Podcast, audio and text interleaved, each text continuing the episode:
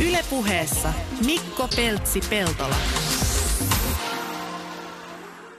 Kyllä ollaan täällä ja täällä on myös vieraana tänään Ylen uutis- ja ajankohtaistoimituksesta vastaava tuottaja Marko Krapu ja Yle Luonnon toimittaja Minttu Heimovirta. Tervetuloa. Kiitos. Kiitos, moi moi.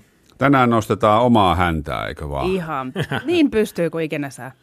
Eli Ylen omaa häntää. Puhutaan siis Mennään metsään kokonaisuudesta, joka pitää sisällään kaiken näköisiä osa-alueita, josta ymmärtääkseni kaikki ei ole vielä ihan täysin julkisesti edes kerrottu. Mä just yritin tässä tota, näiden talon omien sisäiden, sisäisten tiedotteiden ja Ylen julkaisemien uutisten välillä sumplia, että mitä mä uskallan paljastaa, mutta jos mä annan teidän paljastaa, niin sitten tota, sit mä, en, mä en ole siinä se vastuullinen. Ovella Joo. strategia. Mutta siis Yleisradio on tekemässä vahvasti tämmöistä Mennään metsään kokonaisuutta tänä vuonna ja se alkaa, eikö se on nyt niin kuin viikon loppuna?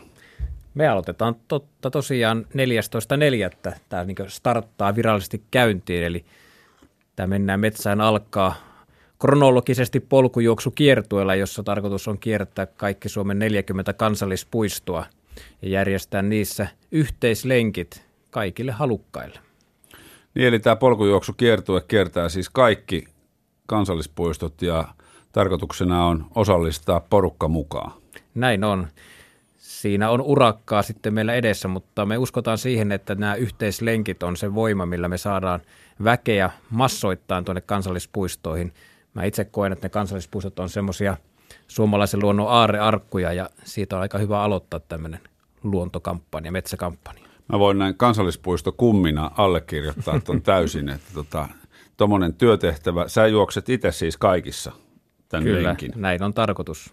joka on aika vaihtelevan mittainen, Joo, siellä, tai mittaisia. siellä on eri, eri pituisia reittejä tarjolla, että pyritään siihen, että kun kansallispuistot ovat, niin kuin Peltsisäkin hyvin tiedät, niin hyvin erilaisia. On isoja puistoja, on pieniä puistoja, niin kaikissa puistoissa sitä maapinta-ala ei välttämättä ole niin paljon, että siellä pystyisi pitkiä lenkkejä tekemään, niin silloin mennään vähän pi- lyhyempi matka.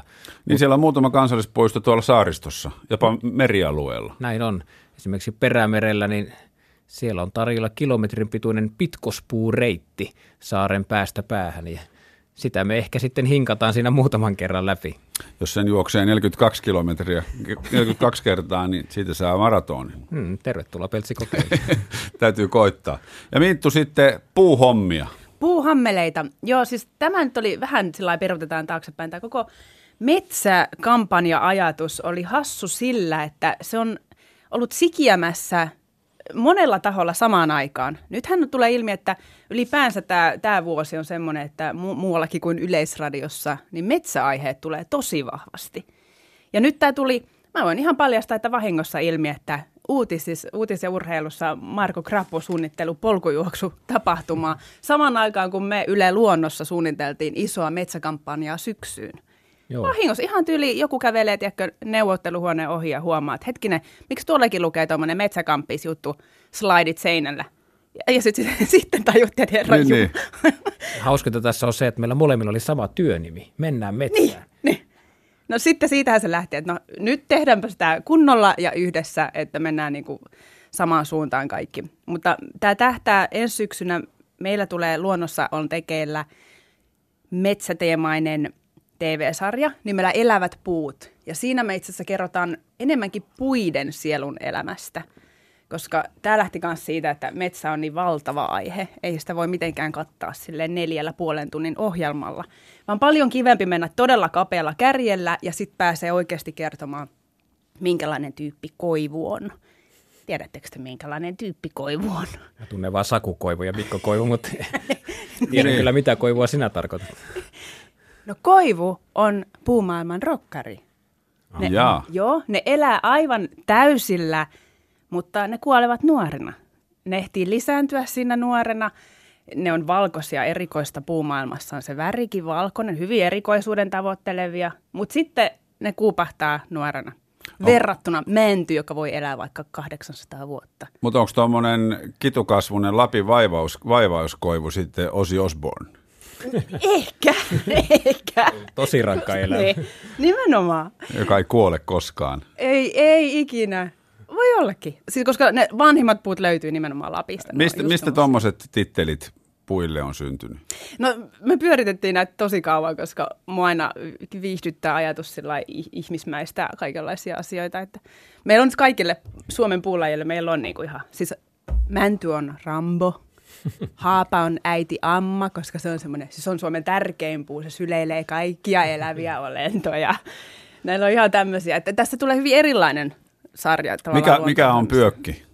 Ei meillä pyökille sitten ole. Niin. Tervaleppä on Kim Kardashian, Okei. Okay. Aha. koska sillä on, se on niin kultalusikka suussa syntynyt. Tervalepällä on sellaiset apulaisbakteerit, jotka ottaa sille typpeä maasta. Sen ei tarvitse tehdä niin itse juuri mitään. Se saa vähän ilmaiseksi tosi paljon. Mm. Ja sitten se, sillä on jopa varaa, erikoista puumaailmassa, sillä on varaa pudottaa lehdet jo vihreinä. Kun tammi on tosi pihi, se pitää niitä ihan ruskeiksi asti, että se ottaa kaikki aineet talteen. Tervaleppa on silleen, "Fuh, on varaa heittää ihan sama, heitetään ne jo vihreinä. No, niin kuin, ihan niin kuin ihmisiä. Niin, joo, joo, ihan tällä lailla, joo, joo. Mutta Mi- s- sitten tämän meidän ohjelmasarjan jälkeen tulee viikko lokakuussa Evolta, Hämeestä, ja sieltä tulee, joka ikisestä tuutista tulee metsäaiheista ohjelma eri radio- ja TV-kanavilla. Ja siihen sitten huipentuu tämä metsäkampanja. Ja siihen liittyy sitten Marko Krapun ju- polkujuoksukampanjakin, joka huipentuu samalle viikolle. Mm. Eli el- lokakuun ensimmäinen viikko on se semmoinen huipennuskohta. Kyllä. Ja silloin samalla viikolla mä juoksen tosiaan Kolilla 6. lokakuuta lauantaina legendaarisessa Vaarojen maratonilla yhdessä siellä osallistuvien ihmisten kanssa mun viimeisen kansallispuistolenkkini. Juokseeko se siellä koko marat sen yhden kierroksen? Ei, tarkoitus on lähinnä fiilistellä siellä Ah. niiden juoksijoiden mukana. Ehkä osallistun sille lyhimmälle 14 ja, ja sitten vähän seuraalle, miten siellä pidemmillä matkoilla ihmiset pärjää. No hienoja kisoja. Mm. Tota, mites nämä, jos näihin puihin vielä, niin miten tämä sitten jalostuu nämä, nämä eri puiden ominaisuudet ja tittelit? No niin, no se prosessi oikeastaan menee just ekaksi, koska tieto on niin tylsää. Siis kun luet netistä jostain männystä, no se kasvaa semmoilla karuilla paikoilla ja niin ja näin. Tiedätkö, se on tosi silleen, se on yksi tai kaksi kotinen. Kuka tietää, mitä ne tarkoittaa? Kun me, me ollaan sitten suomennettu näitä asioita ja puhutaan vaikka seksistä ihan kerta kaikkiaan, että kellä puilla on lerssit ja pimpit ja, ja tämäkin on niin kuin sille, millä niitä saa kutsua. Niin kuin. No ei, noihän nyt on ihan... Eikö no, oikealla nimillä. Joo, kyllä, kyllä, kyllä, niin. kyllä. Ja mitä keväällä tapahtuu? Oletteko siitä pölyallergikkoja? Ei. Ö, en ole ihan varma. Ehkä. Pahimpaan aikaan pieniä oireita, mutta en, en koe olevani pahasti ainakaan. No se on ihan kiva, koska siis sehän on puun siittiöitä, jotka mm. sinne nenään menee ärsyttämään limakalvoja. Niin kuin tämmöisiä asioita, kuin siistiä.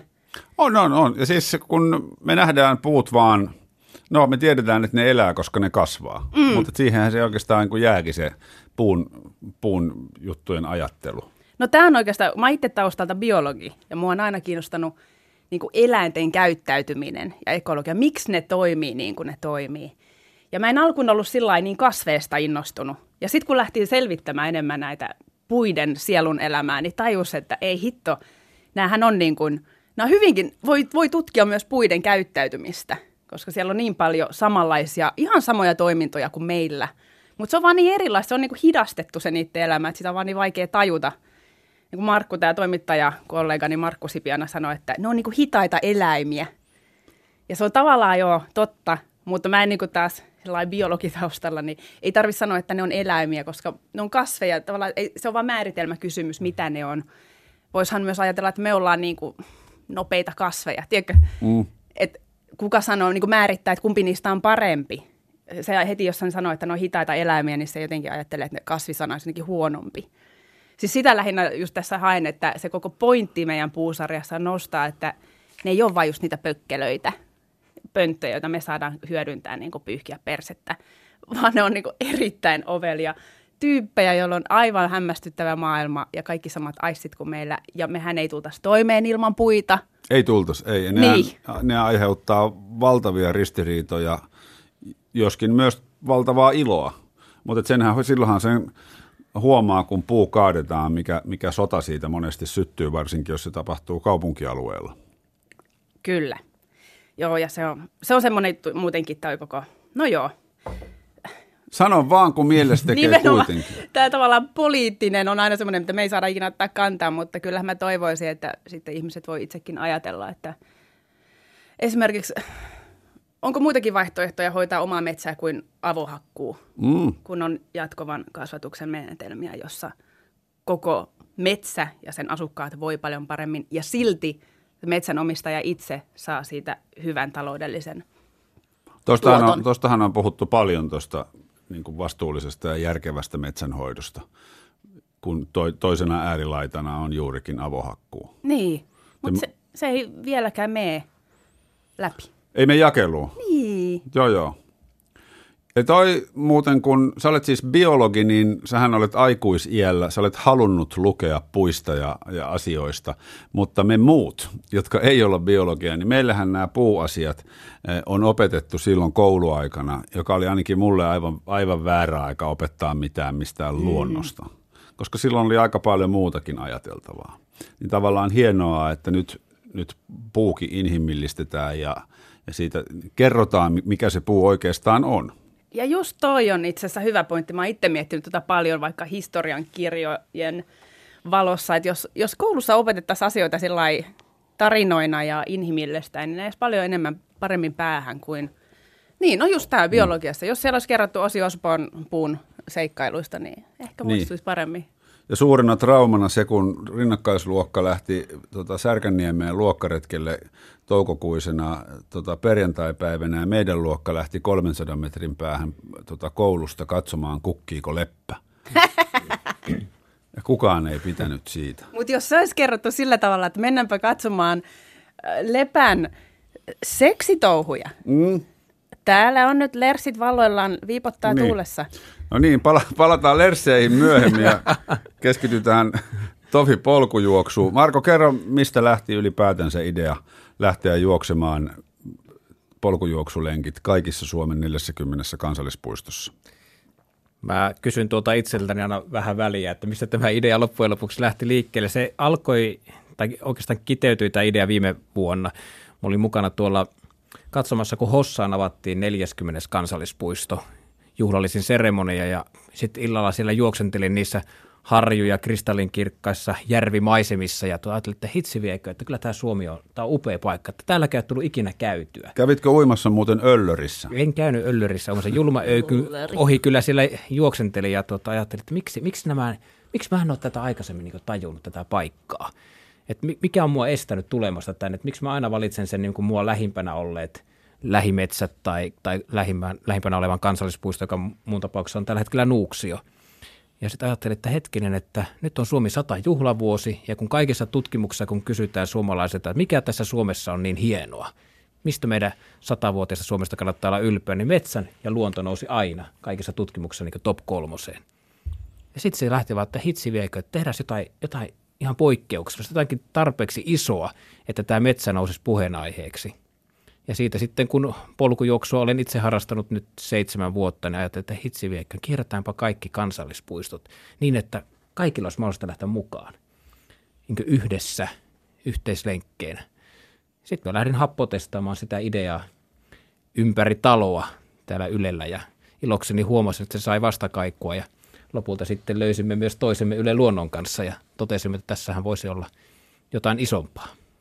Niin toi, tota, toihan saattaa myös tasoittaa jonkun verran näitä kansallispuistojen kävijämääriä, koska tota, ne on ne tietyt puistot, missä ramppaa se aivan järjetön porukka määrä, ja sitten on niitä, joissa kävijämäärät on vähän vähäisempiä. Niin tavallaan, että ollaan ehkä myös aktivoidaan niitä hiljaisempia perukkeita. Tämä on juuri yksi kriteeri ja Metsähallitus, joka on meillä pääyhteistyökumppanina, niin laatii nämä yhteislenkkireitit jokaiseen kansallispuistoon. Ja reittien laadinnassa on kiinnitetty erityisesti huomiota siihen, että se reitti, yhteislenkkireitti ei välttämättä ole sen puiston suosituin rengasreitti. Se rengasreitti on aina se, mihin kaikki ajavat autonsa ja sitten kiertävät sen muutaman kilometrin lenkin ja se, se reitti kuluu. Eli, eli sitä joudutaan sitten huoltamaan, uusimaan pitkospuita tai jopa tuomaan ihan irtosoraa, hiekkaa, tukevoittamaan sitä polkua. Niin nyt Metsähallitus pyrkii ohjaamaan nämä yhteislenkit vähän pienemmille, rauhallisemmille poluille – jolloin myös se kansallispuistokin avautuu näille kävijöille vähän erinäköisenä. Eli pieni karhunkierros ei ole Oulangan kansallispuistossa välttämättä teidän yhteislenkkin? Ei ole, ei ole. Varmaan noudattelee osittain sitä, sitä reittiä. Oulangasta pakko sanoa sen verran, että mulla on tässä kiertoilla viisi kansallispuistoa, joissa ei niin varsinaista yhteislenkkiä järjestetä, vaan siellä mä olen silloin saman aikaan järjestettävässä polkujuoksutapahtumassa läsnä ja Oulanka ja karhunkierros on yksi niistä, että, mutta – se, mikä tässä on myös minun mielestäni hienoa, että nämä reitit, ne jäävät niin elämään. Eli nämä reitit voi tulostaa kartaksi tai ladata itselleen vaikka rannetietokoneeseen Yleen verkkosivujen kautta ja mennä omatoimisesti kokeilemaan tätä uutta reittiä ilman, että tarvitsee siihen yhteislenkkiin osallistua. Toi on ihan kiva. Hei, mä haluan muuten kysyä, miten, ettekö te nyt jo lukinnut ne päivämäärät, milloin juostaan missäkin? Joo, kyllä. Niin miten te ne päätitte, että onko siinä ajateltu jotenkin, että tähän nyt vuoden aikaan tämä kansallispuisto on parhaimmillaan tai jotenkin? Joo, kyllä siinä käytettiin juuri tämä vuoden aika aika pitkälti sellainen niin pääkriteerinä. Todettiin, että kannattaa aloittaa Etelä-Suomesta, niin. Suomen hiljaisen kevään tulon takia. Ja nyt, kun nyt eilen kävin Nuuksiossa tekemässä tämmöisiä ennakkokuvauksia, niin luntahan siellä oli vielä yli 40 senttiä. Eli, eli kevät tulee hitaasti ja voi vaan kuvitella, mitä se tuolla pohjoisemmassa on. Sen takia tämä kiertue alkaa etelä Suomi painotteisesti, ja, mutta sitten siirrytään ne tuossa touko-kesäkuun aikana koko ajan ylemmäksi. Ja esimerkiksi heinäkuussa on nämä, heinä-elokuussa on tarkoitus käydä kaikki Lapin kansallispuistot läpi. Niin, 14. päivähän se alkaa, että on tässä vielä hetki aikaa lumien nuoks, nuuksiostakin sulaa. Viikko. Reilu viikko, joo. Niin. Kyllä siinä auringolla kiirettä tekee ja kannattaa niiden ihmisten, jotka tulee nuuksioon ja varautua siihen, että, että poluilla on lunta, siellä on varmaan jo märkää, sieltä ei kuivin tossui selviä, mutta toisaalta se myös kuuluu tähän, tähän luonnossa liikkumisen, että, että siellä vähän ryvetäänkin. Se tuo mm. siihen sen oman erikoiskiksinsä. Niin ja varsinkin kevät nyt on märkää kaikkialla. Kyllä. Että mitkä, mitkä on sun kikat märkien jalkojen välttämiseksi? Mä oon ruvennut viime aikoina käyttämään semmoisia vedenpitäviä sukkia. Hmm. Ne on tosi hyvät. Ja sitten polkujuoksukengissä on se hyvä ominaisuus, että ne, ne päästävät veden pois. Ne pumppaavat sen veden sitä kengästä pois. Tavallinen lenkkikenkä, jolla voi ihan hyvin myös juosta poluilla, mutta se kuitenkin sitoo sitä kosteutta ja tekee niistä kengistä raskaan. Polkujuoksukengät on suunniteltu niin, että se veden läpäisykyky on parempi ja silloin myös kun jatkaa sitä juoksua ja liikettä, niin se myös jalat, jalat kuivuvat nopeammin. Eli siis semmoisilla Gore-Tex-pintaisilla kengillä ei, ei, ei pidä lähteä? Voi lähteä ihan hyvin. Ei siis, tämä ei ole varusteurheilua missään nimessä. Koretexkin kyllä suojaa sitä kosteudelta, mutta itse olen vaan tottunut. sinne pääsee sisään, niin se ei pääse se, ulos. Se, se ei pääse ulos, Joo. se siinä on juuri. Kun se sinne sisään sieltä nilkasta joka tapauksessa. Joka tapauksessa hörppää niin. sinne jossakin vaiheessa. Tai sitten hikoilee, että mm. sehän on toinen. Mä oon kanssa noita vedenpitäviä sukkia joskus käyttänyt, ne on loistava keksintö, mutta kyllähän nekin sitten on kosteet sisältä, kun on koko päivän pitänyt, mutta se on sitten sitä hikeä. Kyllä. Mm. Kuinka monessa kansallispuistossa, Marko, muuten olet käynyt? Mulla on tällä hetkellä käy, käyntynä kuusi kansallispuistoa. Eli, eli nyt tulee 34 uutta. No niin. Se ei sen enemmän. En ole. Okei, okay. joo Mutta joo. on siinä mielessä myös seikkailu itsellenekin, että, että kiva nähdä, mitä, minkälainen kirjo siellä odottaa. Noita ihmisiä muuten, jotka ei ole, on, on käynyt ihan kaikissa, niin niitä on varmaan Suomessa aika vähän. Niitä on aika vähän. Mä olen joitakin bongannut on joitain eh, retkioppaiden, kansallispuisto-oppaiden tekijöitä luonnollisesti, jotka on kiertänyt näitä. Ja jonkun verran olen netistä löytänyt ihmiset, jotka ovat kiertäneet nämä läpi, mutta heillä on saattanut mennä siihen niin useita vuosia mm. aikaa. Siis jopa retkeilytoimittaja Joel Ahola, joka on autiotuvistakin kirjoja kirjoittanut ja, ja karttoja tekee työkseen, niin ei siitä ole montaa vuotta, kun häneltä oliko se yksi vai kaksi puistoa puuttu, että mm. nyt se on varmaan sekin paikattu, mm. mutta että – Ai, mulla itselläni laskin just sun innottamana niin 22, missä on käyty, että kyllä sieltä vielä 18 puuttuu. Sun pitää lähteä mukaan, että mä en mene niin. ohi. Niin. Mutta tota, nehän on, ne, on, ne on hienoja paikkoja ja varmaan niin kuin, miten biologin näkökulmasta kansallispuistot on kuitenkin lailla suojattuja, että, että siellä ei ainakaan – pitäisi avohakkuita esiintyä? No ei, ja tämä, oli, tämä on minusta ollut tosi kiva juttu tässä Markon projektissa, että se metsähallitus on ollut mukana just just kuten sanoit, että he on ollut päättämässä niitä polkuja, mitä juostaan. Just ton takia, että sehän siinä olisi vaarana, että jos nyt valloille ihmiset päästään, niin ne menee juoksemaan ihan mihin sattuu, ja jolloin se kulutus niin kuin lisää Kyllä. tuhoja. Mutta toi on todella hieno juttu. Ja just saa huomiota sit niille alueille, mille he katsoo. Että. Mm. Ja siellä on niin hyvin erilaisia puistoja, on hyvin soisia puistoja, joissa käytännössä liikkuminen tapahtuu vain ja ainoastaan pitkospuita pitkin. Että mm. Siinä sitten on myös puistoja, jossa on paljon harvinaisia kasveja, lintuja, jossa on pesimäajat rauhoitettu, että siellä mm. ei saa poiketakaan merkityltä poluilta. Että. Niin on tuo 40 puiston ja sinne tapahtumien viirittely semmoinen Excel-taulukko, että et, et ei se ihan yhdessä, yhdessä tota, pikkuneukkarissa ole parin tunnin palaverissa syntynyt. Ei, kyllä tätä on viime syksystä asti tehty, niin. että tuota, ja tuntuu, että aika loppuu aina kesken, mutta tuota, niin. Joo. Mutta joihinkin paikkoihin varmasti on, on tietysti se positiivinen riski olemassa, että tulee paljon porukkaa, koska kyllähän polkujuoksu tällä hetkellä on yksi suosituimmista ulkoilulajeista. Se on totta ja toi metsä, niin kuin Minttu tuossa alussa totesi, niin metsä on muodissa, että kansallispuistojen kävijämäärät yleisestikin ovat kasvussa koko ajan. Että et, et suositummat puistot, niin niissä todella se piikki on näkyvissä, että sinne valtoista tulee ihmisiä ja sitten nämä rauhallisimmatkin puistot ovat lisänneet kävijämääriä. Ja, ja polkujuoksu, kuten sanoit, niin se on viimeisen viiden, kuuden vuoden aikana kasvanut aika varten otettavaksi juoksumuodoksi Suomessa. Harrastajia on jo varovaisen arvion mukaan 2-30 000, jotka, jos puhutaan sillä, että osallistuvat vuoden aikana ainakin yhteen kilpailuun. Sitten on ihan tämmöisiä, jotka nauttivat vain pelkästään polulla juoksemista lenkkeilymielessä, niin heitä on valtavasti. Mutta tuossa lajissahan on yksi, yksi semmoinen suola on uusien reittien etsiminen, että sikälikin tämä niinku kansallispuistoista julkiseksi täysin uusien reittien tuominen, niin, niin vastaa kyllä varmaan huutoon. Kyllä, tämä on ensimmäinen laatuun, että tehdään näin kattava tämmöinen reitistö kansallispuisto ja vielä se, että se on digitaalinen reitistö, että sen voi myös sitten ladata ja tulostaa itselleen myöhemmin käytettäväksi, niin se on, se on ainutlaatuinen ja kyllä noissa polkujuoksufoorumeissa kun pyörii, niin kyllä se yleisin kysymys siellä ihmisillä on, että mis, mihin minä pääsen juoksemaan, mistä ne Joo. hyvät reitit löytyvät. Että, ja ihmiset kaipaavat vinkkejä, mistä ne reitit löytyvät, ja ne kaipaavat myös seuraa. Ei haluta lähteä yksin, ja se ehkä jotenkin kertoo minun mielestäni tällaista tietyn asteista urbanisoitumisesta, että pelätään eksymistä. Ei uskalleta mennä sen takia edes lähimetsän, että mitäs mä en pääsekään sieltä pois. Ja nämä yhteislenkit ovat näiden foorumienkin suola. Siellä järjestetään paljon yhteislenkkiä, mihin sitten ihmiset voivat tulla mukaan turvallisesti. Joo, joo. Niin on se siis, jos ajatellaan puhtaasti sitä polkujuoksusuoritusta, niin vaikka itse on tottunut toki koskemattomissakin metsissä kulkemaan karta ja kompassin kanssa, niin välillä on kyllä oikein kiva lähteä niin, että joku muu on huolehtinut sen, että juoksee vaan perässä, että saa mm. nauttia vaan siitä juoksemisesta, eikä tarvi miettiä, että, että mä oon kaksi tuntia nyt juossut, että kohta pitäisi lähteä takaisin, että mä eihin johonkin, vaan joku muu hoitaa sen. Joo. Onhan se korvien välille niin kuin taas sitten toisenlaista. Se on aivan huikea ero. Ja väittäisin, että se on niin kuin tämä nykyihmisen, yhä enenemässä määrin tämä nykyihmisen tahtotila, että, että se, ei, se ei halua lähteä koskemattomaan, vaan pitää olla valmis reitti. On se sitten urbanisoitumista tai mm-hmm. miksi sitä kutsutaan. Ei siinä musta mitään pahaakaan ole. Ei. Et kyllähän sitten edelleen ne, jotka haluaa lähteä tuosta umpimettään erämaahan ja, ja kulkea siellä yksin pitkät tovit, niin heillekin löytyy paikkansa. Mm.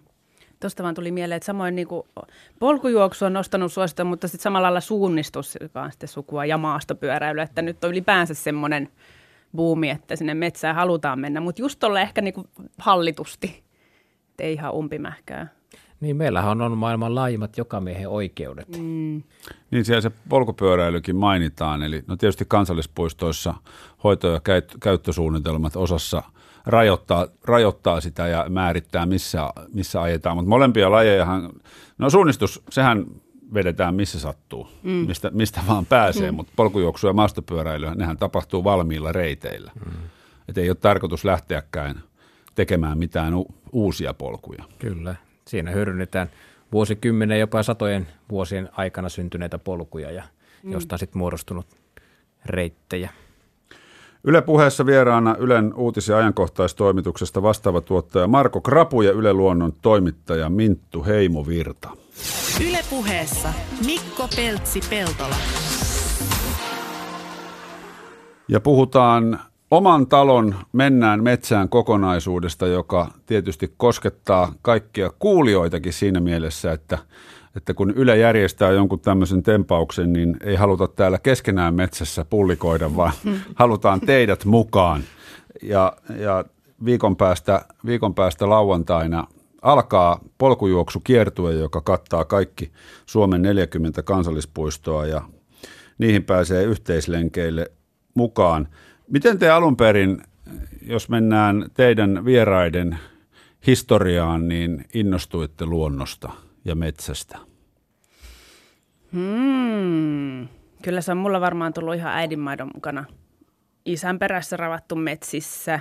Mä oon aina rakastanut biologian tunteja. Et mulla oli semmoinen selviö, että mä ensin ajoin valastutkijaksi, totesin, että Hintsumin valaita tuossa Itämeressä, entäs jotain muuta. Ja sitten kuitenkin niin päädyin ekologian alalle. Totesin, että en halua tutkijaksi, hell no. Mutta päädyin toimittajaksi tekemään juttuja. Tähän ihan parasta. Mä mm. saan aina tutustua johonkin aiheeseen jonkin verran ja sitten mennä seuraavaan, eikä sillä kymmentä vuotta tutkia muurahaisen jalkojen morfologiaa. Esimerkiksi se ei sovi mulle. Ja ilmeisesti nykyään aika syvällä, koska sä olet myös eräopas. Kyllä, niin. No se on sitten taas semmoinen juttu, että totes, että siellä luonnossa vaan mä voin niin hyvin. Sen eron huomaa. Se oli hämmästyttävä. Mä vietin viime vuoden Muoniossa eräopas koulussa. Tulin takaisin tänne Helsinkiin ja totesin, että mä en enää sopeudu tänne. Ihan hirvittävä juttu, mutta näin kävi. Nyt mä, mä muutin sen verran, että nyt mun työmatka menee tuosta suoraan keskuspuiston läpi. Ja se on oikeasti jo pelastus. Pieni, mutta tosi merkittävä. Että saa sen hengähdyksen siinä. Mikä, mikä sua siinä kaupunkioloissa ahdistaa? No se on se melu, ennen kaikkea melu ja sitten se virikkeiden määrä. Ja sen eron vasta huomas, kun tuli takas sen, että miten siellä on täysin jotenkin sen. Oikeasti mä luulen, että jos olisi verenpainetta mitannut, niin siinä olisi huomannut suuren eron. Mutta ennen kaikkea se on niin kuin päässä tapahtuva ärsykkeiden määrä. Niin kuin huomaa, että sehän rasittaa meitä ihan hirvittävästi. Ja sitten se melu tosiaan, että nyt mä niin kuulen pienimmätkin koko ajan jostain. Eihän Etelä-Suomesta löydy paikkoja, eihän Nuuksiostakaan löydy paikkaa, missä olisi täysin hiljasta. Löytyy. Eikä. Löytyy. No ehkä sitten kun no, on lentokonemöly. No joo, Luonnonääniä ei lasketa. Luonnonääniä ei lasketa. Niin. No, eikä, no siis lentokoneet lentää lentokoneet Lapissakin lentää, erämaiden niin. yläpuolella, että ehkä nekin voi jättää. No joo, no siinä on Nuuksiossa joku ihme semmoinen juuri lentokone. ehkä on sinne oikeastaan pieni taustakohina. Mm. On aina, kyllä se on iso ero, kun menet tuonne jo Keski-Suomeenkin tai mm. saatikka Pohjois-Suomeen. Niin mutta emme sitä tarkoita Nuuksiossa hyvin rauhoittuu. Mutta Mut voiko mitata, voiko mitata sillä tavalla, niin. että löytyykö sieltä paikkaa, mihin ei kuulu jäätelöauton ääni? niin, tärkeämpi. Koska se moottoritien, se, ne matalat taajuudet, se huminahan, sehän tunkeutuu. Niin. Jos oikein ottaisi esimerkiksi jotkut äänityslaitteet, niin, niin varmasti sen moottoritien sieltä, vaikka se saattaa parinkymmenen kilometrin päässä ollakin, niin sieltä kuuluu sopivalla tuulella. Mm, joo, ihan totta. Mutta joo, siis toki Nuuksio ja Siponkorpi, kaikki nämäkin kyllä käy mulle. Mutta se oli vaan jännä sen eron huomaa vasta sitten, kun on päässyt semmoiseen täysin hiljaiseen luontoon pitkäksi aikaa. Joo, mä en ole vielä ihan noin syvällä, koska mä kuitenkin siedän Helsingissä ja kaupungissa oloa, mutta sitten tarve on toki säännöllisesti päästä hiljaisuuteen. Mm. Mutta mä en ole vielä niin syvällä, että, että mua alkaisi heti ahdistaa, kun mä tulen ihmisten niin. ilmoille. Mutta sitten, tämähän on hirveän kiinnostava, tämä liittyy myös sit siihen metsäkampanjaan, mikä tulee sitten se lokakuun ensimmäinen viikko. Varmasti tullaan puhumaan paljon näistä metsän terveyshyödyistä. Ja se liittyy suoraan nyt, mitä itsekin jo havaitsin, mutta siitä on hirveästi nykyisin tutkimustuloksia, miten se aidosti jo parissa tunnissa nimenomaan verenpaine laskee ja stressitasot Kyllä. laskee. Ja sitten niin, se oli niin vissi, että jo kahden tunnin jälkeen alkaa oma niin kuin puolustuskyky parantua, eli saa tuottaa enemmän valkosoluja, jotka taistelee viruksia, bakteereita, jopa syöpäsoluja vastaan. Mm. Et siis se, niin kuin mä alan heräämään siihen, että miksi ei ymmärretä sitä metsän kansanterveydellistä näkökulmaa. Jos ihmiset viettäisi enemmän aikaa metsässä, ne ei sairastuisi niin paljon, eikä menisi yhteiskunnan rahoja niiden hoitamiseen. Metsällä on todellakin parantava elvyttävä vaikutus. Yksi meidän kumppanista tässä hankkeessa on Sydänliitto. Aa. Ja Sydänviikko alkaa itse asiassa ensi viikon sunnuntaina, eli, eli juuri sopivasti meidän, meidän kiertojen jälkeen. Ja he ovat myös korostaneet juuri näitä metsän terveysvaikutuksia, juuri tämä verenpaineen laskeminen ja vireystilan elpyminen. Ja Metsähallitus puolestaan kertoi hienosta tuloksista, mitä on saatu aikaan tuolla Joensuun seudulla, kun siellä on viety pitkäaikaistyöttömiä metsään, toisilleen tuntemattomia pitkäaikaistyöttömiä metsälle retkeen. Miten se on lähtenyt sitten niin tavallaan masennuksesta kärsiviä ihmisiä elvyttämään se metsä ja luonto, ja he ovat siellä ystävystyneet ja, ja on syntynyt uusia kommunikaatioita ja, ja, ja ehkä saaneet sillä lailla ihmisiä sitten palaamaan siihen arkeenkin vahvemmin. Ja, ja tätä, tätä kokeilua aiotaan siellä jatkaa, koska siitä on ollut niin hyviä tuloksia. On ja se metsä, metsässä ja luonnossa tekeminen, pakko kertoa siis tänä vuonna vuoden kalastusoppaaksi valittiin Otto Blunkvist, joka, joka tekee ongelmaperheiden kanssa myös työtä. Ja hän sanoi tämmöisestä esimerkistä, että jos on esimerkiksi semmoinen perhe, missä vanhemmat ja, ja lapset, heidän välit on niin tulehtunut, että ne ei esimerkiksi tämmöisessä perusterapia-istunnossa pysty keskustelemaan toisilleen. Kun ne viedään pilkille, niin alkaa olla ihan toinen ääni kellossa, että ne vanhemmat alkaa kannustaa näitä lapsia saamaan kalaa ja, ja tekemään sitä hommaa. Niin kuin, että sieltä perheestä löytyy se positiivinen tekeminen ja, ja kommunikaatio, kun päästään luontoon. Ne on nämä ihan niin kuin valtavan hienoja oivalluksia. On. Ilman Todella. yhtäkään lääkenappia tai niin. vastaavaa. Et, et. Mm. Ei tarvitse välttämättä terapiaistuntoja ei. ja lääkkeitä.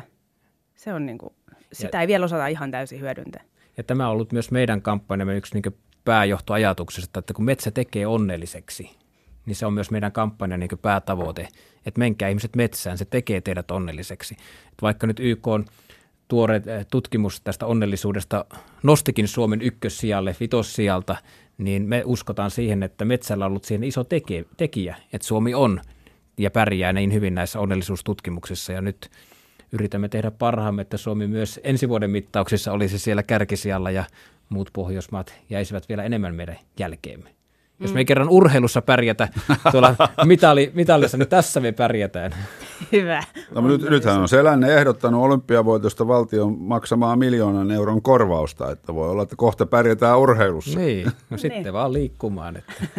No, tulee, tuleeko Marko käytyä paljon metsässä? Sinäkin olet kaupunkilaismies.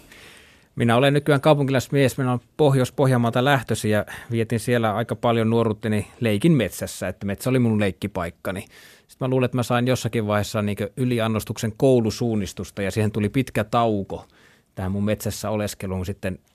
Mutta sitten sen jälkeen, kun elämä toi tänne Etelä-Suomeen, niin löysin metsän uudelleen. Ja juuri niin kuin Minttu sanoi, niin se oli sen tämän rauhan takia. Mm. Että, että, että oli liikaa virikkeitä, liikaa ärsykkeitä, liikaa melua – ja sitten kun mä tein ensimmäistä lenkkini niin vuosien vuosien jälkeen metsässä, niin ajattelin, että hitsi viekö, että tämä on se koti, mitä mä oon niin kaivannut. Ja sitten se lähti siitä. Että nykyisin mä käyn metsässä niin neljä-viisi kertaa viikossa lenkillä. Mm. Ja se pitää olla nimenomaan metsässä. Että mua näkee hyvin harvoin missään maanteilla juoksemassa tai No urheilukentällä saatan käydä tekemässä jotakin semmoisia vetoja, vetoharjoituksia, mm. mutta niin aina metsään, kun se on mahdollista. Oli vuoden aika mikä tahansa, oli sää mikä tahansa, niin metsään. Tuostakin on ollut minusta joku tutkimus, että se, jos se, se pitää olla sitten semmoinen ikään kuin koskematon metsä. Et kaupunkimetsä kelpaa tähän verenpaineen laskuun, mutta se pitää olla luonnonmukainen. Et ei semmoinen, mitä halkoo kivituhkatiet, joiden mm. vielessä on mm. kolme metriä haketta ja penkit ja sitten kauniit tehdyt nurmikot, vaan nimenomaan sitä luonnonmukaista. Vaikka se nyt tietysti kaupungeissa on täynnä polkuja ja siellä on ihmiset liikkunut ristiin rastiin, että se on aika kulunutta, mutta silti. Mm mä, mä allekirjoitan tuon siinä mielessä, että minun mielestä hienointa niillä lenkeillä on aina se, kun kuulee sen luonnon äänet. Ja sitä ei välttämättä tuossa niin sanotussa rakennetussa metsässä, joka, jota sitten on jo entisöity tai, tai tehty tuolla niin enemmänkin julkiseen käyttöön, niin sitä ei välttämättä kuule ja huomaa. Että lähes jokaisella lenkillä, niin vaikka menenkin lähimetsään, joka on Espoon keskuspuisto, niin törmään peuroihin, näin, mm. näin jäniksiä, kuule lintuja. Et, et, et se tuo jo mulle sitä tyydytystä, että, että olen luonnon keskellä. Tuo on huojennuttava tieto siinä mielessä, että et, et tavallaan hyväksytään ja että tuo kaupunkimetsäkin riittää, ettei kaikkien suurissa kaupungeissa olevien tarvitse nyt tämän innoittamana välttämättä muuttaa maalle, vaan kaupunkimetsäkin kelpaa. Kyllä, ja sehän on jännä, että kaupunkimetsissä itse asiassa saattaa olla hyvinkin vanhoja puita, että sehän on semmoinen, että vähän, no ehkä vähän dissattu kaupungin etsiä suotta. Hitsi sentään liitooravatkin viihtyy tuossa mun naapurissa Meilahdesta asuu liito-oravia. Mä olin aivan pähkinöinä siitä, mutta se johtuu vaan, että niillä on ihan sopivat metsät siinä ja kaupungeissa, koska ne on vanhempia, ne, ne, ne, ne saa olla niin kuin ne on ne metsät kaupungeissa. Eikö se vaadi haapaa? Vaatii haapaa ja semmoista niinku mukavaa sekametsäinen liito-oravat Ja sitten, että niitä on tarpeeksi väliästi, että ne pääsee hmm. hyppelemään. Mutta ne, että ne pääsee semmoisten isojen maanteidenkin yli tuolla liitelee. Siis onko sä nähnyt niitä? E, mä näin papanoita. Ah, okei. Okay. Joo. No sit, joo, mun tekisi mieli mennä Ootko varma, että ei ole joku ostanut netistä ja laittanut siihen vastustamaan rakennushanketta? Tämä oli yhdessä vaiheessa. Niin tämä. se oli. Niin. mäkin, mäkin monta kertaa harkitsin. ei kun nämä oli. Tai sitten olisi tosi ovelasti pitänyt niin. käydä. Mutta semmoinen olisi mahtava nähdä. Siis Niinpä. Käsi pystyyn, kuka on nähnyt liito-oravan. Niin, se on hämärä eläin. Se liikkuu vain hämärällä ja yöaikaan. Että mutta tuossa justiinsa Pirkkolan kohdilla keskuspuistossa Helsingissä kaveri sanoi, että siitä oli vain seitsemän aikaa illalla oli mäiskähtänyt kuusen runkoon liito-orava.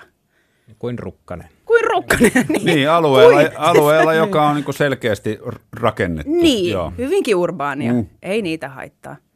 Mutta samalla lailla eihän se nyt siitä sano, että me ihmiset voitaisiin nauttia siitä kaupunkimetsästäkin. Niin. Se eläin on kyllä vielä bongaamatta, että papanoita olen nähnyt Nuuksiossa, niin. mikä on siis liito-oravien niin temmelyskenttä. Sehän on myös Nuuksion kansallispuiston nimikko eläin, mutta niin, ei, siinä. ei vilaustakaan sitä karvaturista. Joo, olen, olen kanssa siinä Myllypuron seutuvilla Nuuksion kansallispuistossa papanaan nähnyt, mutta tuota, sitä pitäisi mennä katsomaan. Niin, siis. niin varta vasten niin, niin. Mm, yöksi.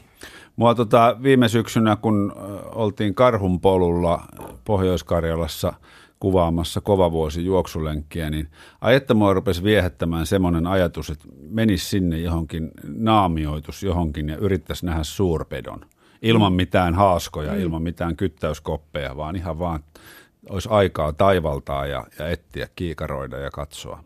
Etkö se jälkiä nähnytkin siellä? Jälkiä oli mm. todella tyylikkäitä, kyllä, mutta et, et sitten vielä – Kerran on karhun nähnyt Lemmenjoen kansallispuistossa, että se oli kyllä vaikuttava kokemus. Mutta tuota, no miten se meni? No se oli siellä 300-400 metrin päässä suolla kahden pentunsa kanssa temmeltämässä ja puoli tuntia katseltiin siinä. No katselin kiikarikiväärin kivä, kiikarin ka- kautta, koska me oltiin siis hirviä, hirvijahdissa. Niin. Ja tota, puoli tuntia kattelin ja sitten se emo nosti tota, poroaidan – alta rautalankaan, niin ne pennut meni ali ja itse se hyppäsi yli. Me mentiin sitten seuraavana päivänä katsomaan, niin se, se oli sen hirven sinne tota, tappanut se karhu ja tämmöinen luonnon, luonnollinen haaska tavallaan. Niin. Ei, no Et hirviä, hirviähän ei näkynyt sillä alueella ei varmaan, ei. syystä. Ihan huikea. Oli ihan, ihan makeeta ja se oli vielä niin kuin tultiin, oltiin autotielle, että piti auto jättää käyntiin, ettei se tavallaan säikkynyt, kun siitä niitä autoja ja ne jonkun verran meni. Että. Mutta aika harvoinhan niitä tiedän monia ihmisiä, jotka on 40 vuotta Lapissa kulkenut kairassa eikä ole koskaan nähnyt karhua. Näin se on. Mäkin olen kuullut juttuja ra- rajavartioston tyypeiltä, jotka lentelee helikopterilla siellä sitten näiden tuntureiden yllä ja saattaa olla samassa tunturissa niin mäen toisella puolella rouvat siellä kyykyssä poimimassa marjoja ja sen rinteen toisella puolella karhu sitten istuskelee ja kuuntelee ja haistelee siellä. Tähän siellä on ihmisiä, mutta ei, ei, eihän karhu tule ihmisten luokse. No ei niin, ei mm. niin. Mutta täysin tietoisena. Niin, täysin tietoisena niin. tuolla ihmisiä ja rouvat poimii tyytyväisenä sieniä tai marjoja, mm. mitä sitten kyykkivätkään. No nyt kun te Minttu Heimovirta ja Marko Krapu mennään metsään hankkeesta täällä kanssani puhutte, niin minkälainen käsitys teillä on muodostunut nyt sit suomalaisista metsän kuluttajina? Meidän pitää tota, tukeutua nuorisoon ja lapsiin, koska siellä on se tuleva metsän käyttäjäkunta. Annetaanko me vanhempina ja tota, aikuisina riittävä määrä rohkaisua lapsille mennä metsään? Hyvä kysymys. Meidän yhtenä kumppanina on Koululiikuntaliitto, joka, joka, joka innostui tästä valtavasti sen takia, että heillä on ollut myös niin projektina saada lapsia liikkumaan metsään. Ja heillä on omia juoksusankarit, vesisankarit, ohjelmia, jotka tähtävät nuorten, nuorten liikkumisen kasvuun, mutta tämmöistä niin metsäliikkumista heillä ei vielä ollut. Ja he, he nyt yrittävät aktivoida sitten syksyllä lokakuussa opettajia ympäri Suomen, että opettajat veisivät oppilansa metsään sillä viikolla liikkumaan – tutkimaan vaan sitä metsää. Siis metsähän on ihan uskomaton tutkimuspaikka. Mm. Sun ei tarvitse kontata sillä 100 metriä, niin sä, sillä, sillä matkalla sä löytäisit vaikka mitä kiinnostavaa, jos asettuisi niin lapsen silmien tasolle. Tuosta täytyy heti sanoa, että silloin tuleekin se metsäkampanja viikolla tulee Minna Pyykön metsäkävely ja, ja se tulee juuri tuolla saumalla, että hän katsoo, kuinka vähän voi kävellä päivässä juuri tuolla lailla nenä kiinni maassa ja erinäisillä pinnoilla. Siis tavoitteena just kävellä yli 10 metriä päivässä henkisesti. Ja vaan tutkia, mitä kaikkea sieltä mm. löytyy. Mutta just toi, että se säilyisi semmoinen lapsenmielinen kiinnostus asioihin. Se on tosi tärkeää. Mutta Tuo on hyvää vastapainoa nykyään tota, käytäville kauppakeskuskävelyille. on, se on hyvä. Mä oon itse omien poikien kanssa juossut tai liikkunut metsässä ja, ja, ja se ei ollut polkujuoksu, mutta se on ollut metsäparkkouria. He ovat itse keksineet sen nimen, se on ehkä yleisestikin käytössä, mutta heille se on sitä, että, että siellä hypitään kiviltä toisille puurunkojen yli, kalliolta kiivetään kallille sun muuta. Ja se, heidän mielestä se on tosi siistiä. Mm. Ja se on ihan hyvin. Sehän näitä teemapuistoja rakennetaan nykyään isoihin kaupunkeihin koko ajan lisää, eikä sekään ole huono juttu, mutta siis niitä löytyy siis niin, lähempääkin. lähempääkin. Ei tarvitse mennä autolla välttämättä. Ei ole paikalla. muuten aikuisillekaan huonoa liikuntaa koko vartalolle, tuommoinen no, kallioilla no, ja kivillä muutama kerran puurungon yli, kun itse yrittänyt kivuta, niin miettinyt, että okei, että on tässä vähän jo ikävuosia takana, että ei niin. ole yhtä ketterän näköistä. Mutta ihan samalla, miksi me voida mennä kiipeilemään puihin? Niin. Miksi niin kuin, tavallaan aikuisilla ei ole enää sallittua jotenkin? Mm. Miksi tulee semmoisia esteitä? Mm. Mä tiedä.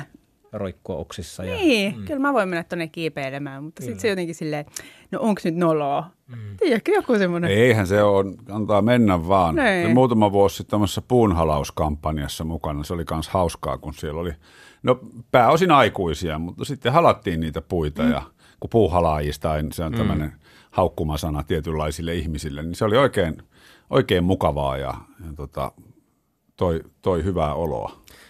Rutista oikein kunnolla niin, sitä niin. rocktähteä. Mi- niin, mikä oli sun suosikki? Ta, mä, nyt, nyt, siitä on sen verran aikaa, mä en osannut katsoa, nyt mä en kuollaksenikaan muista mitä puuta mä niin. rutistin, mutta kyllä mä sun innottamana nyt saatan käydä. Joo.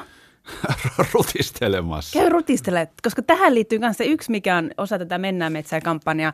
Tulee tämmöinen äh, sosiaalisessa mediassa enemmänkin minä ja mun puu, että tullaan pyytämään ihmisiä lähettämään kuvia ja tarinoita heidän suosikkipuustaan. On se sitten se, mitä ne tykkää halailla. Mutta kun kyselee ihmisiltä, niin aika monilla on olemassa joku suosikkipuu.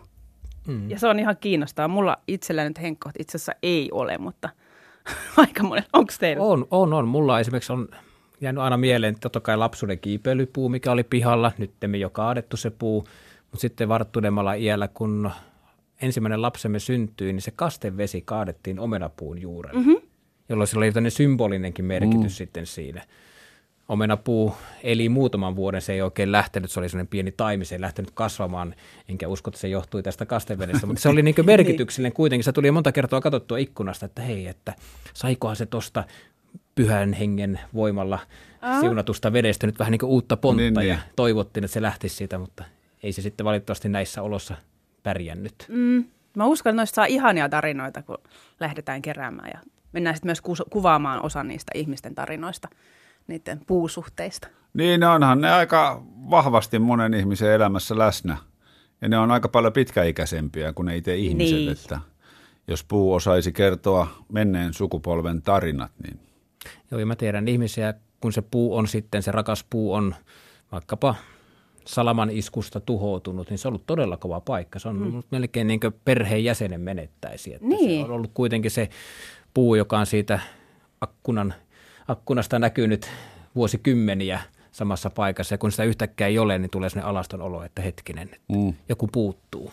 Tai jos sai sukumökillä tulee hirveä riita, joku käy kaatamassa sieltä näköeste puun ja se onkin niin. ollut toiselle se kaikista rakkain niin hirveä riita. Niin kyllä sitä itse tota, Helsingissä omakotitaloasujana niin aina miettii, kun aurinko menee puun taakse, joka on naapurin pihalla, että – eikö toi nyt vois?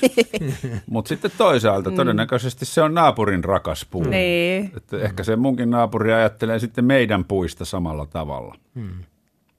Tuossa esimerkiksi noilta kaupunkimetsiltä, kun, metsistä kun poistetaan jotain esimerkiksi myrskyssä vaurioituneita puita, niin sanoi yksi kaupungin työntekijä, että ne joutuu tosi tarkkaan kirjoittamaan sinne infotaulut, että minkä takia nyt tällä alueella tota, puita kaadetaan, koska se valitusryöppy on mm-hmm. niin hirveä heti, kun joku näkee kaivinkoneen kaupunkimetsässä.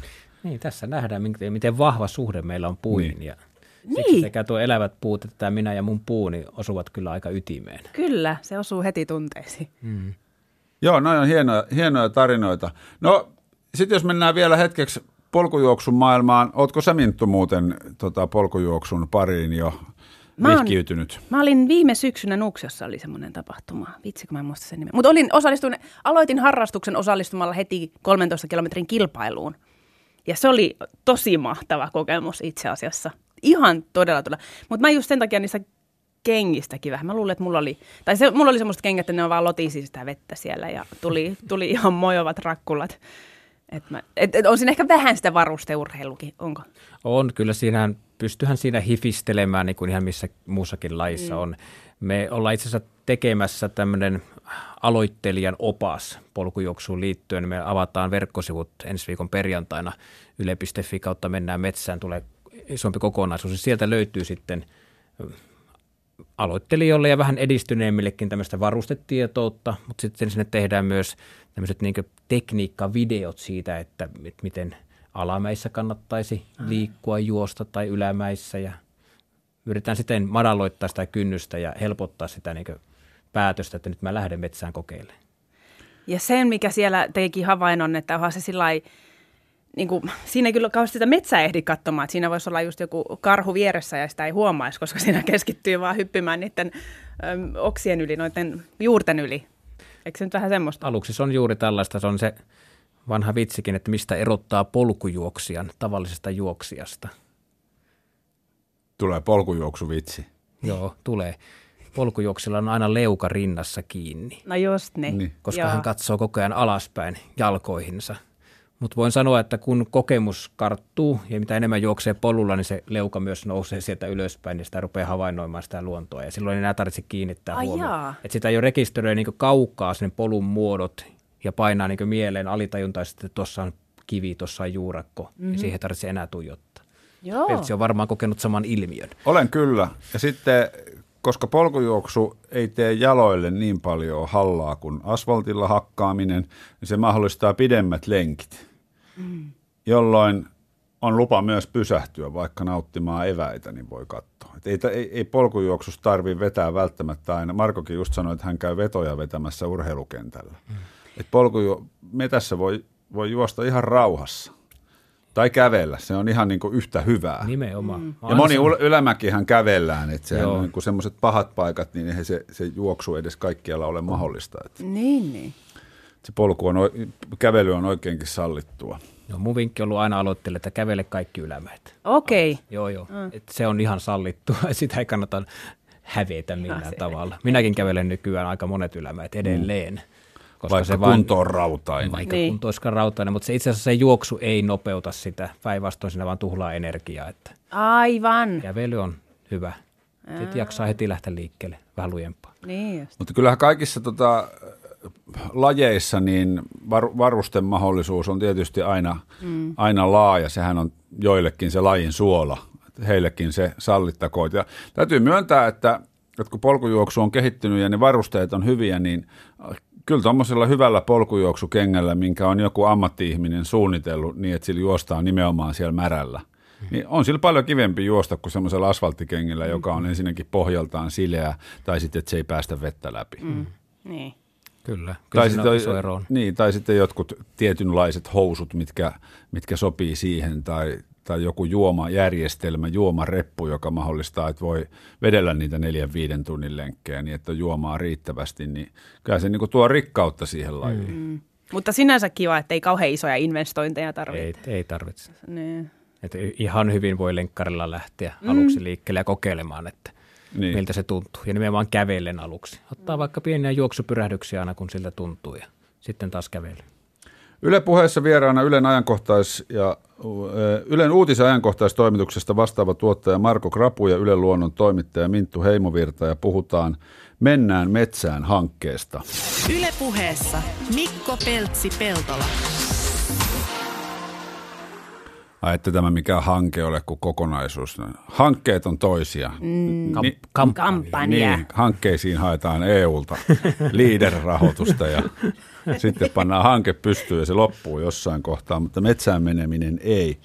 Meillä on vielä tässä tuota, kahdeksan minuuttia aikaa. Kohta alkaa Marko siis sun juoksulenkit, yhteislenkit ja yle.fi kautta mennään metsään. Sieltä varmaan löytyy lisätietoa ja, ja kalenteri näistä kansallispuistoista, missä ja milloin. Joo, ja ennen kaikkea sieltä löytyy ilmoittautumislomake, millä voi tulla mukaan näille yhteislenkeille. Eli, eli jokaiseen puistoon aukeaa ilmoittautuminen pari viikkoa ennen kyseistä tapahtumaa. Nuuksioon, joka on mennä siis ensimmäinen kohde 14.4., niin ilmoittautuminen avautui eilen ja juuri ennen tätä lähetystä meni jo sadan osallistujan raja rikki. Oh. Eli, eli se täyttyy aika nyt kovaa vauhtia ja Metsähallitus on tiettyihin puistoihin asettanut meille maksimimäärän osallistujille, koska kuitenkin halutaan huolehtia siitä, että se ei luontokuormitu liikaa. Niin Nuuksiossa määrä on 500, eli mä veikkaan, että se on tuossa, nyt kun aurinko rupeaa vielä tässä vielä lähipäivinä porottamaan, niin se on alkuviikossa se 500 jo aika lähellä täyttää, että jos tämä luo mukaan, niin kannattaa silleen pitää kiirettä. Niin saa ainakin vetäjän vetämän lenkin voi turvallisesti lähteä, niin kuin Peltsi aiemmin totesi, että ei tarvitse vilkuilla karttaa tai, tai kompassia, vaan voi vaan mennä jonon mukana. Niin. Minkä mittaisia ne lenkit? Nuuksiossa on kaksi lenkkiä, vitonen ja kymppi. Joo. Ja tuota, molemmat voi mennä kävelen tai juosten, että meillä on erilaisia vauhtiryhmiä sitten sieltä lähtee. Niin kyllä siinäkin hengästyy, kun kympi vetää kovaa mm. mettäpolulla, että Kyllä, mutta näissä tarkoitus näissä yhteislenkissä pitää se vauhti todella rauhallisena, että et, et halutaan, tai pyritään siihen, että pysähdellään matkalla. Mm. Että siellä Nuuksi on kaunis paikka, reitti on valittu sen, sen mukaan, että siinä on monia tämmöisiä kauniita paikkoja, että otetaan niitä kuuluisia selfie-kuvia sitten siellä Orajärven kallioilla. Toivottavasti siinä vaiheessa jo vähän vesi sieltä pilkahtelee jäiden seasta ja aurinko paistaa, niin, niin tämä on niin se yhteislenkin tarkoitus, että ei mennä – niin sanotusti numerolappu rinnassa, vaan enemmänkin nautiskelle. Toivottavasti tämän kuulee myös ne pahimmat, pahimmat puristit. Mä oon nimittäin jos, jossain siinä kohtaa, kun polkujuoksu rantautui ja tunnustettiin ihan oikeaksi lajiksi, niin kuulu semmoisia soraääniä, että kun siellä juostaan eikä keskitytä ollenkaan kauniiseen luontoon, vaan kun on tiedätkö semmoista porukkaa, jotka sallii vain rauhallisen vaelluksen farkuissa ja vanhoissa kumisaappaissa niin, ja kyllä. kiikarit kaulalla, että et, et, et myös polkujuoksia nauttii luonnosta ja pysähtelee. Kyllä. Mun mielestä liikkumismuodolla ei ole väliä. Pääasia, että siellä löytää sen oman tapansa liikkua. Mm. Joillekin se voi olla se, että se on se retkeily, yöpyminen laavuilla. Jollekin se on sitten vaan se kalassa käyminen siinä lähilammella. Kaikki on yhtä hyviä syitä mennä metsään. Niin. Kaikissa laskee verenpaine. No just Muun niin. muassa. Siellä voi vaan olla ja hengitellä. Mikä tota, satuitko Minttu jo muuten mainitsemaan oman suosikkipuusi? En! No kuule. Että et vaan pääset täältä niin kuin koira veräjästä, haippaa täällä puiden ihanuutta. Ja... No niin, tuleeko rokkari? Nimenomaan. Tuleeko Rambo vai rokkari? Itse asiassa. Mikä kyllä- olikaan Rambo? No Rambo on mänty, koska... No, mä spoilaan kaikki. Rambo, koska se on kovin, ihan vaan simpelisti. Mm, joo. Rambo on kovin ja mänty on kovin. John Rambo. Joo, mutta mun suosikki on kyllä se äiti Amma, eli Haapa. Koska se on, se, se on todella, se on Suomen, voisi sanoa, tärkein puulaji. Just koska siinä elää tyyliä tuhat lajia, jotka tykkää haavasta. Haapa ottaa helmoihinsa, antaa kaikkien kukkia. Mutta silloin siis semmoisia, jotka elää ihan sen pinnalla tai sitten syö sitä, tai sitten ne on niitä, jotka rupeaa mädättämään, niin kuin lahottamaan sitä. Mutta sittenhän se on herkullinen myös niin kuin monilla alueilla, missä on hirviä, niin sitten ei haapa pääse kasvamaankaan, kun ne taimet jo popsitaan suihin. Mut haapa on siisti. Sitten, haapahan siitä mahtava. Se ei edes sillä kun näin, mä rakastan aina näitä seksitarinoita eläin ja nykyisin myös kasvikunnasta. Se huoma- huomataan Just. eläinseksitarinoita. Päästiinhän me taas tähän. Niin, hiljennytään. päästiin, no niin, päästiin tätä. Niin haapa ei edes sillä lailla tykkää ö, siitä seksuaalisesta lisääntymisestä. Se Ahaa. tekee myös sitä, mutta se ei niin välitä siitä, vaan se mieluiten kloonaa itseään. Oho. Ja sillä kun huomaa tuolla joissain metsiköthän ne on täynnä semmoista samankokoista mm. haapaa, niin ne on kaikki samaa kloonia, samaa yksilöä, jotka vaan levittäytynyt aina jostain juurivessa punkia uudelle paikalle ja tulee. Se on sitä samaa metsä. Amerikassa on semmoinen kloonihaapa metsä, jonka iäksi on arvioitu 80 000 vuotta. Oho. Se on jo aika, se on niin kuin, ei se voi käsittää tavallaan mitä, mitä se on nähnyt se metsikkö niillä ihan tasan samalla perimällä. Miten se muuten määräytyy se, että miten suureksi puu kasvaa? Mi- milloin puun pituus ja paksuuskasvu loppuu? Ei se lopu. Ei se, ei se itse asiassa lopu, koska vaikka, se jopa menee silleen, että vaikka puun kaataa, niin koska niillä on hirvittävät juuriyhteydet, puuthan mm. on kaikki yhteydessä toisensa. Metsässä kehitettiin internet ennen kuin se on ollut meillä edes pienenä aivosolun mahdollisuutena. Vii, vii, vii. Vii, vii, vii. Niin, Joo. niin siis nehän on yhteydessä, mutta siihen liittyy sienet, eli tämmöiset mykoritsayhteydet, kun sienirihmasto, sehän menee kilometrejä ja kilometrejä. Ne on yhteydessä puiden juuriin. Ja sitä kautta koko metsässä oikeastaan ne kaikki puut on yhteydessä toisiinsa. Ja siellä ne, ne tär- Maanalaisessa maailmassa. Kyllä, ja siellä on serverit tyylin. Vanhimmat puut on niitä servereitä, joiden läpi tärkeimmät tiedot vieläpä menee. Mutta mihin mä olin tällä menossa? Nyt mä vaan innostun kertomaan. no se sitä haapaa tässä ylistit ja Aivan, hei, se Niin, liittyy siihen kysymykseen, se puu? kasvaako Niin, puu. kasvaako No puu? niin, nyt jos katkaistaan puu naksis ja siitä jää vain kanto jäljelle, niin siihen silti saattaa tulla ö, noita vuosirenkaita. Siis siihen saattaa vielä vuosikymmeniä ilmestyä Niin se vuosirenkaita. Siihen kantoon, koska juuri näiden juuriyhteyksien mm. kautta sille vielä niin kuin sitä pidetään, elintoiminnot pidetään jossain semmoisissa laitteissa, se on teho-osastolla, mutta se edelleen kasvaa. Eikö se ole ihan hillitöntä? On. on ihan mystinen maailma. Niin. Todella kiehtova maailma. Mutta nämä on myös semmoisia juttuja, että sitä on vasta viime aikoina ruvettu tutkimaan tai rupeaa tulemaan enemmän tutkimuksia ja osataan ymmärtää, että mitä just siellä maan alla, kun se on semmoinen niin hankala tutkimuskohde, mutta että mitä siellä tapahtuu. Niin Oletteko te käyttänytkin jotakin viimeaikaisinta kuvaustekniikkaakin tässä Elävät puut TV-sarjassa? no en mä tiedä, voi olla. Voi olla, että jotain tulee. voi olla jo. Kaikkea ei spoilata. Niin just. Mutta siis myös haavan äänihän on, äänimaailma on myös, myös miellyttävä. Totta. Niin on, se on totta. Sitä on, on yrittänyt tosi paljon selvittää, että mistä se vaikka haavan lehtien havina tulee. En mä vieläkään tiedä. Siitä on hirveästi teorioita, että miksi se haavanlehti havisee. Mm. Että onko se tyyli, että se yrittää maksimoida sitä aina auringon kulmaa, että se pystyisi yhteyttämään paremmin vai... Niin kuin luulisi, että kaikella on, on jonkunnäköinen tarkoituksensa. Niin, ei välttämättä ole, tai sitten ei me vaan tiedä. Mm. Hei, kiitoksia kun kävitte kylässä. Nyt saatte vielä tota, eh, Markon pieni palopuhe ja kannustusviesti, miksi mukaan polkujuoksun yhteislenkeille. Yhteislenkeillä tutustut samanhenkisiin ihmisiin, jotka, jotka nauttivat luontoliikunnasta. Löydät ehkä uusia reittejä sinulle tutusta kansallispuistosta ja ennen kaikkea tulet onnellisemmaksi. Toi, toi on hieno. Aika kova. Kyllä. Kiitoksia Minttu Heimovirta ja Marko Krapu, kun kävitte kylässä ja Kiitos sulle. antoisia hetkiä metsässä ja antoisia hetkiä polkujuoksulenkeillä. Ja osoitteessa yle.fi kautta mennään metsään, niin sieltä löytyy tämä laajamittainen 40 kansallispuistoa kattava kalenteri. Sieltä valitsemaan oma ja sekaan. Hyvä. Moro. Yle puheessa Mikko Peltsi-Peltola.